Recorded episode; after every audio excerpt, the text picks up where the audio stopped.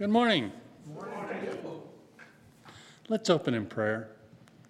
Our Heavenly Father, you bring us here today. You bring us to worship as one, to learn how you work in each of our lives, that there is no one set forth path except to follow you for the right way to be. Lord, and we learn how to be there each, from each other and from what, you, from what you have taught us and how it applies. So, Lord, have our hearts be open to, to hearing the message today and incorporating it in all that we do. This we ask in your Son, Jesus' name. Amen. Amen. Okay.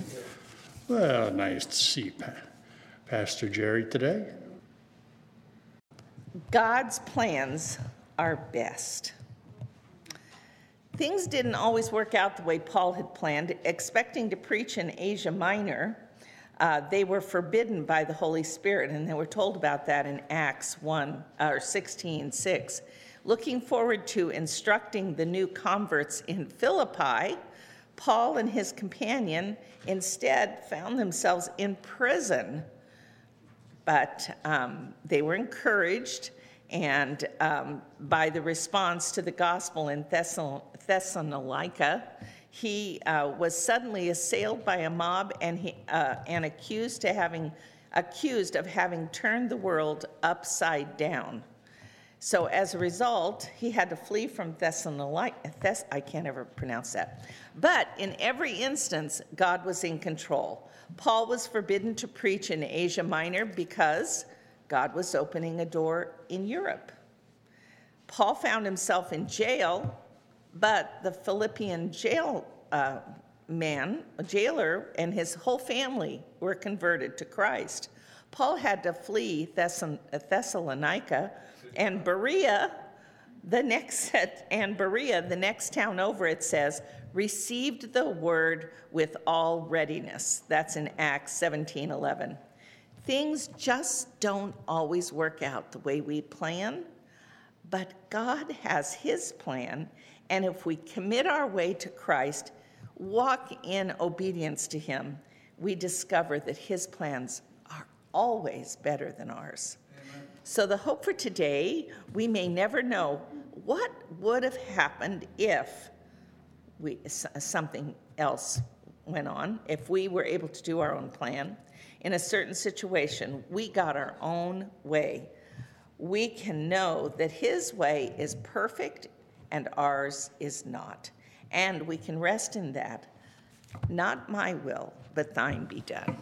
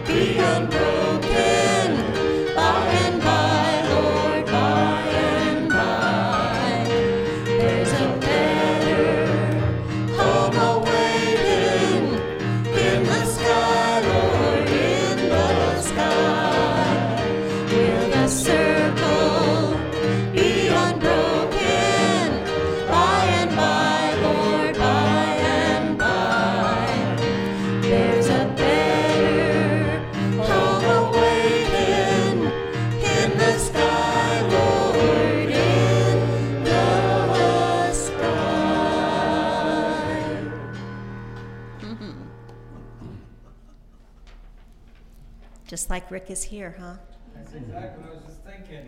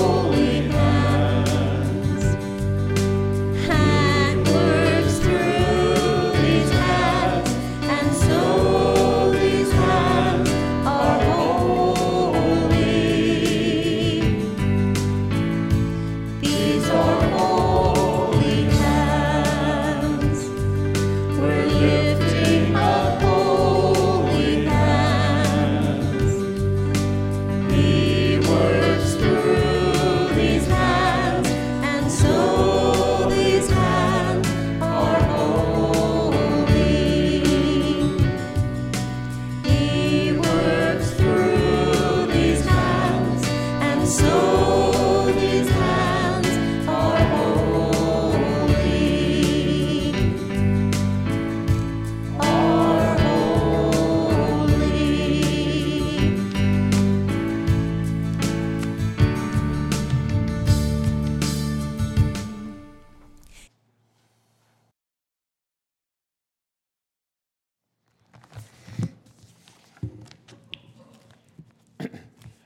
Testament scripture today comes from Psalms 80, verses 7 through 15.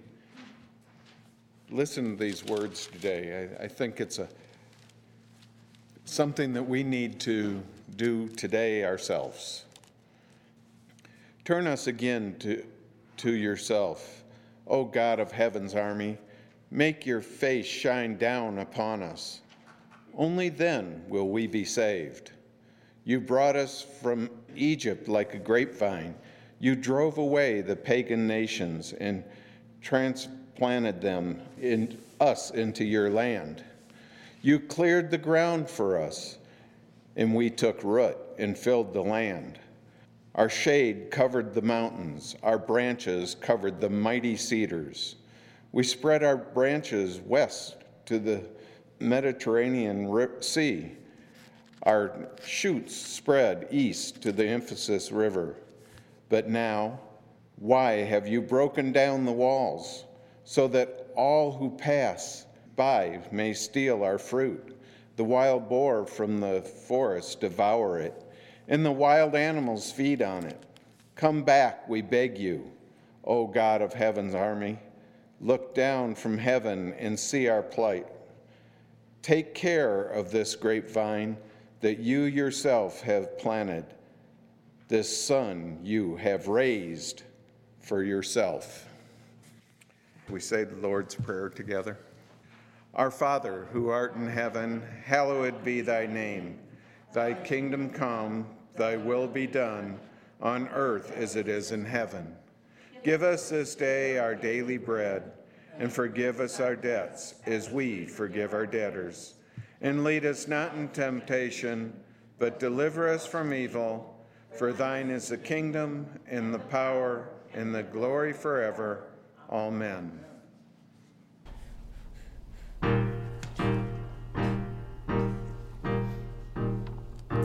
I will sing of my Redeemer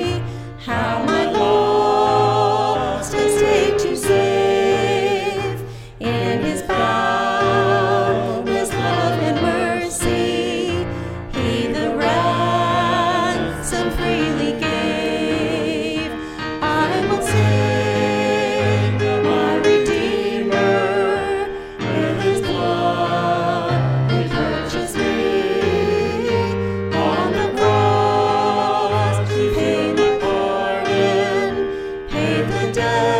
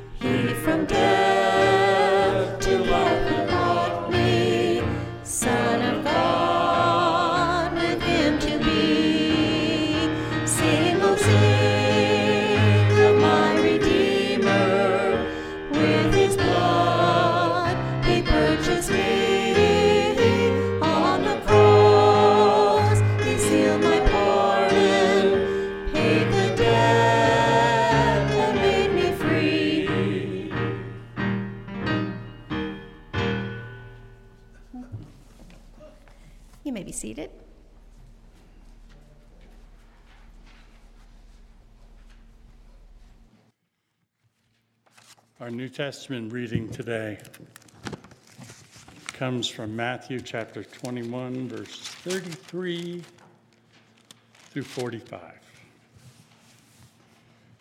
Now listen to another story. A certain landowner planted a, vine, a vineyard, built a wall around it, dug a pit for pressing out the grape juice, built a lookout tower, and then he leased the vineyard to tenant farmers and moved to another country.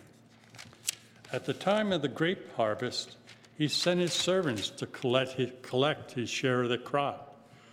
But the farmers grabbed his servants, beat one, killed one, and stoned another. So the landowner sent a larger group of his servants to collect for him, but the results were the same.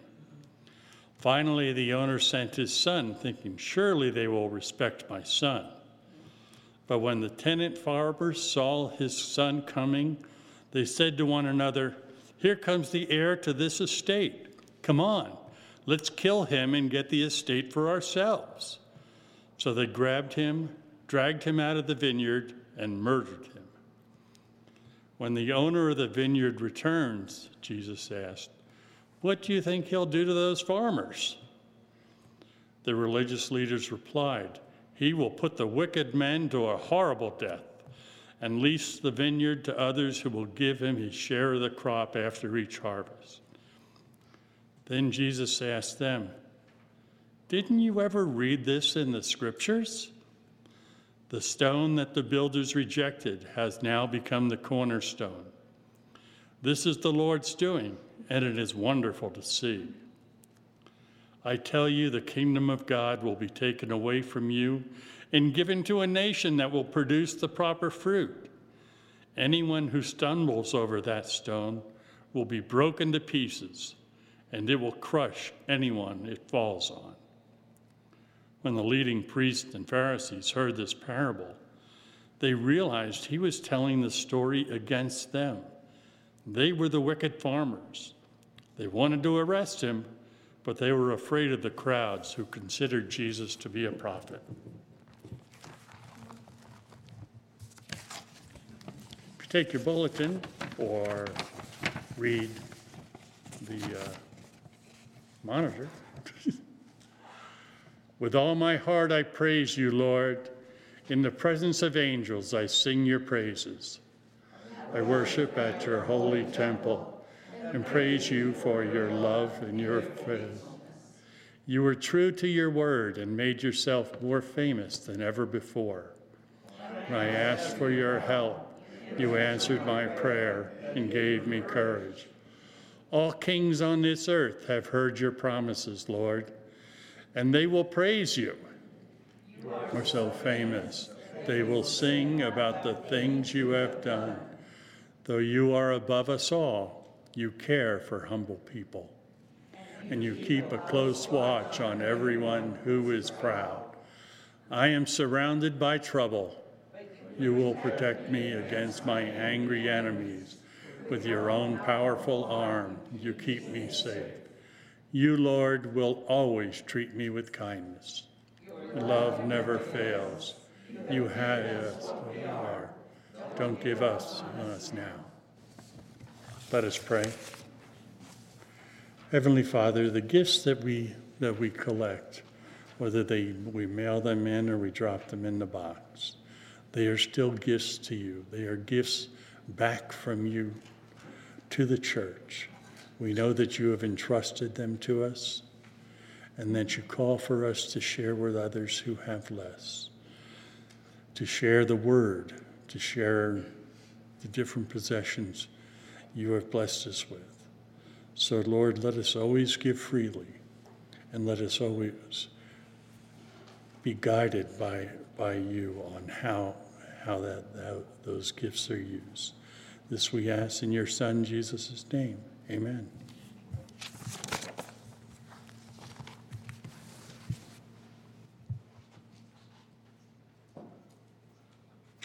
I've only been here 12 years, so I don't remember how we do things.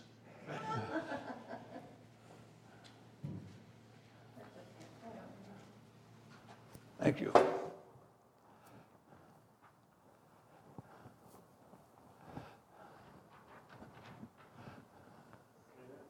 I'm fine, thank you very much.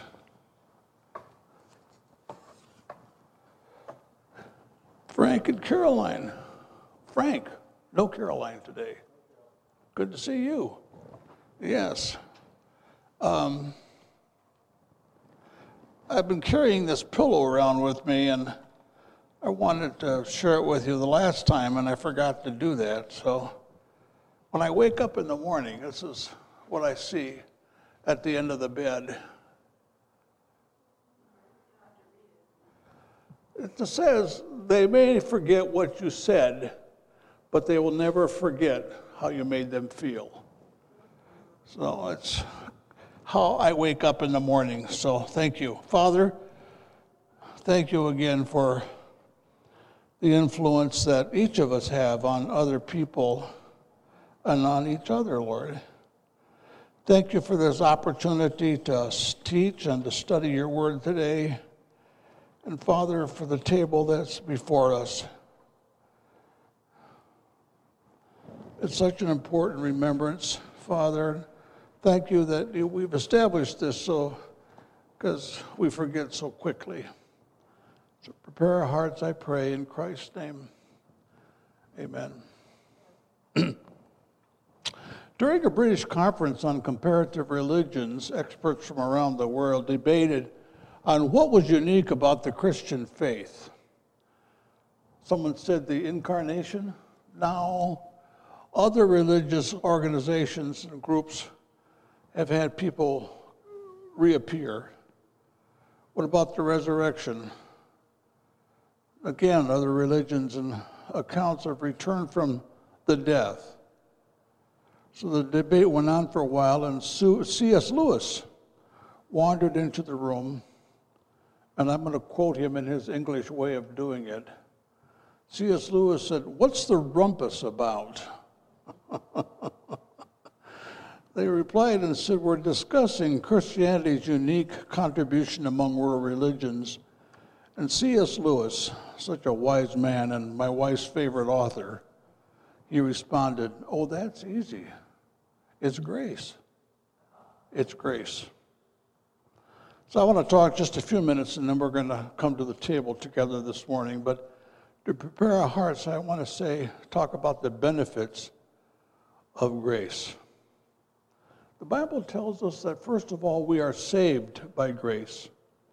We can't earn it, we can't deserve it. It's given to us as a free gift. Because it says, For by grace you are saved through faith, and even that is not of yourself, it is a gift of God, not of works, so no one can boast. So it's a gift. I love that. And also, the Bible teaches us that we are not only saved by grace, but we are sustained, we are maintained by grace. Philippians, we read, God is always working in you to give you the will and the power to do what He called you to do. God will never ask us to do anything that He doesn't give us the ability and the power to do that. And that power is grace. Excuse me while I sit down for a few minutes here.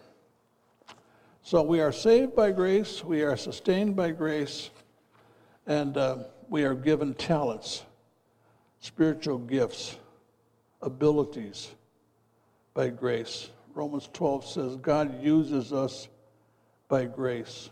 I love it. I think I've shared with you sometime in the past about the cartoon I saw about there was a, a little boy uh, trying to open a door to get into a classroom, and the door said pull, and he's pushing. And above the door it says class for gifted children. So, and we can't lose our salvation. We know that, and we teach that. We believe that. If we had to earn our salvation, then I think we need to be fearful that we could lose it sometime. And I, am always, people are always amazed when uh, they hear me talk about the fact is that we can't lose our salvation. What happens to us in our relationship to God is that we lose our fellowship. That's what is affected when we sin. Not our relationship to Him, but our fellowship with Him. And so when we do sin, we don't lose it, but we hurt it. Christ said on the cross, well, He said, It is finished, it's over.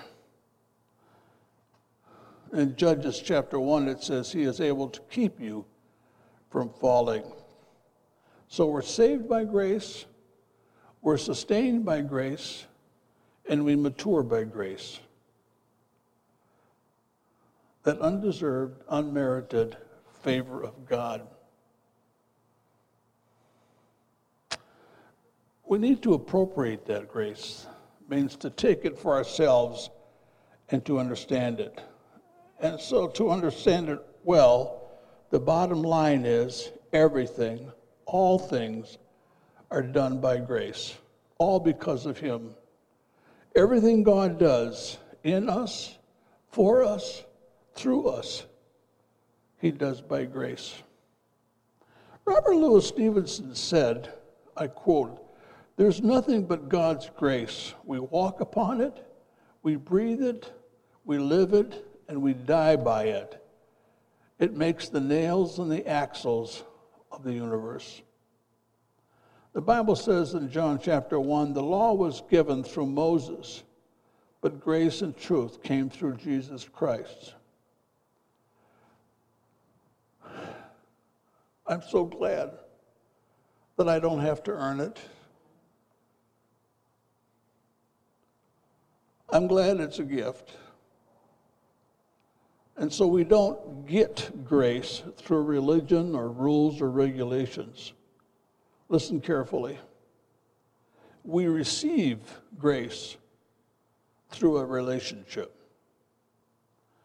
In Romans, in the Living Bible, it says, Now we rejoice in our wonderful new relationship with God, all because of what our Lord Jesus Christ has done in dying for our sins, making us friends of God. I love that. And when I was writing that, I thought it's great to have friends in high places, to have God. Well, we say that grace is free, but we need to understand that it's not cheap. Jesus Christ bought it by giving us his life, his life. It cost Jesus his life. It's the most expensive commodity there is in the world. Jesus died on the cross to pay for it. And he never wants us to forget the sacrifice he made. That's why we have communion today. That's why we celebrate it once a month. I shared with you before that the church that I served in Freeport, Illinois for 10 years, 10 years, which, was that what it was? 10 years. Time goes so fast. Iris, my sweetheart, is my memory for me. Uh, but they celebrated communion once a quarter. And so when I became their pastor, and they were evangelical United Brethren denomination, and uh, when I came, they had changed the church, a small group of them, into the Park Hills Evangelical Free Church. But they were celebrating communion once a quarter, and I told them I didn't think that was enough. I said, uh, I don't want to do it every Sunday, but I want us to serve communion once a month. And they agreed to that, and we started doing that the first Sunday of the month. Jesus never wants us to forget, and that's why we have this table here. So he gave us this ordinance, the sacrament, the celebration to remind us at least once a month. And I trust when we come in and see the communion table before worship that we are reminded of the price that Christ paid for us. Let me just share a couple of points and then we'll go to the table. I don't want to rush through that. He did three things when he died on the cross. He did many more, but I want to name three of them. He paid the penalty for sin. That's called saving grace. That's something we receive. Means that the penalty for my sin has been taken care of. He paid the penalty. Secondly, not only did he pay the penalty, he broke the power of sin. That's called sustaining grace. That means that Jesus, that the Holy Spirit now gives us the power to change the habits and the hurts and the hang ups in our lives that mess us up. That's called sustaining grace. There's saving grace, sustaining grace. And then there's another grace. Eventually, the presence of sin will be obliterated. Listen carefully annihilated, exterminated, eliminated, eradicated, disseminated, liquidated. that's what eventually will happen, and that's called ultimate grace. When it comes to celebrating communion, I know that many of us have come from different backgrounds. And um, But as we celebrate it together, I want us to remember that the bread represents the body of our Lord that was broken for us, and the cup reminds us of the blood that was shed. And I think people often, at least I have in the past, have wondered what should be my attitude when I come to the table. And I want to just share one now, and then we'll come to the table. Gratitude. When I take the two elements that are in front of me this morning, they represent what Jesus did for me, for us. And I should be thinking, how could God love me like this? How could He love me this much? And this is how it says in 1 John. This is how we know that what love is. Jesus Christ laid down his life for us.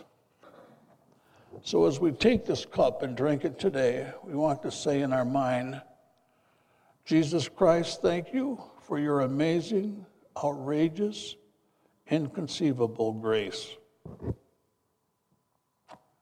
he said, Do this in remembrance of me. Father, prepare us today as we come to this table.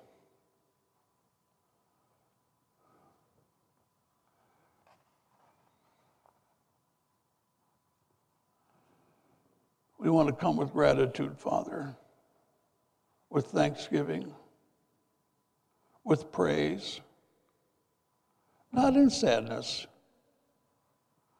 If there is something in our life that your Holy Spirit puts his finger on today, now, we need to confess it. But once it's confessed, Lord, we can come to the table with clean hands and a clean heart. Father, thank you for what your Son has done for us and prepare us now to eat and to drink together. In Christ's name we pray. Amen and amen.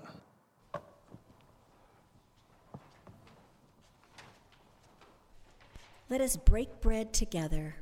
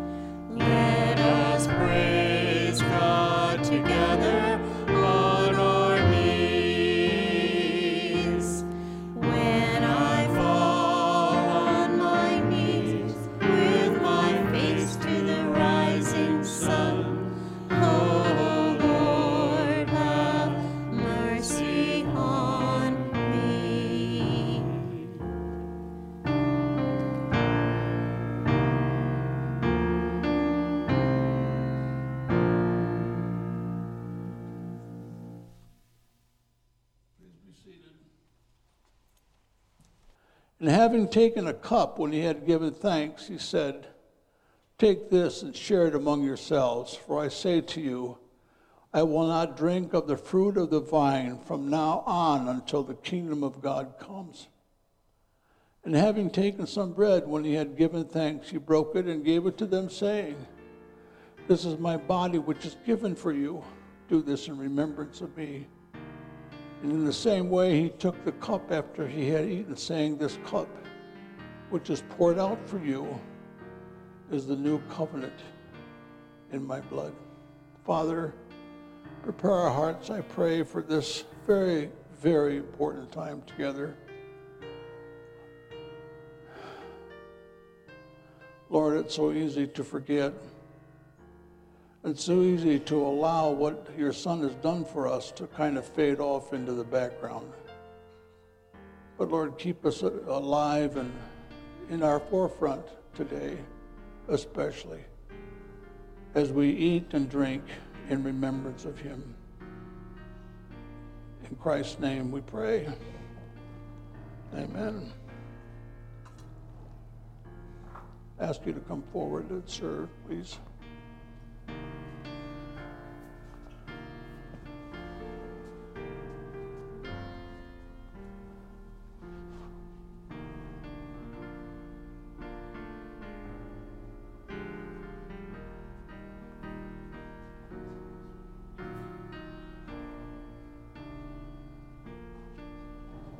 He said, This is my body which is given for you. Do this in remembrance of me.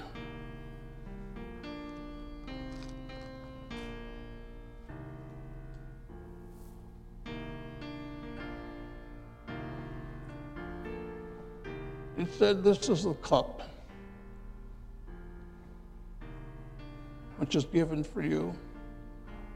He said, Drink it in remembrance of me. Let's drink in remembrance of him.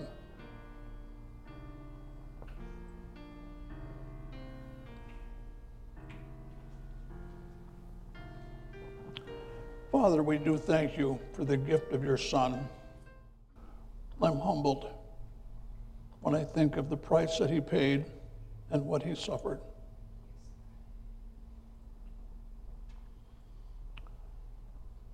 So I always come to the table with conflicting emotions. My heart is heavy for what he had to do for us, for me. But at the same time, to celebrate that he did it.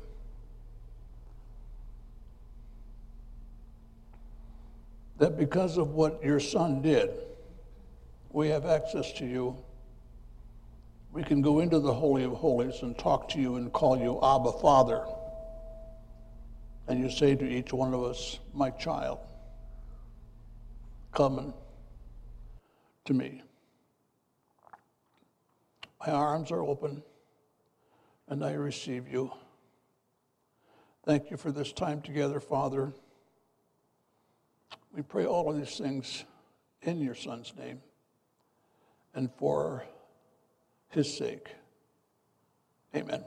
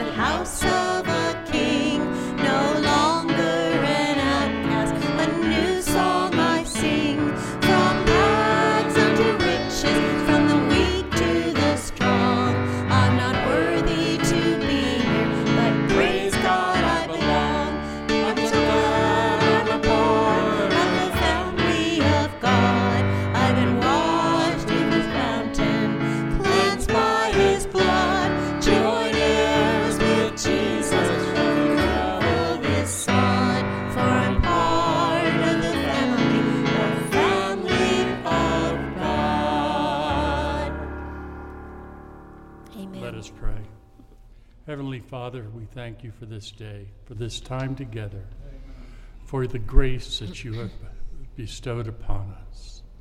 Lord, the grace that you gave freely through your Son to show the love that you have for us. Lord, let us honor that. Let us remember and be the type of people you want us to be. This we ask in your Son Jesus' name. Amen. Amen.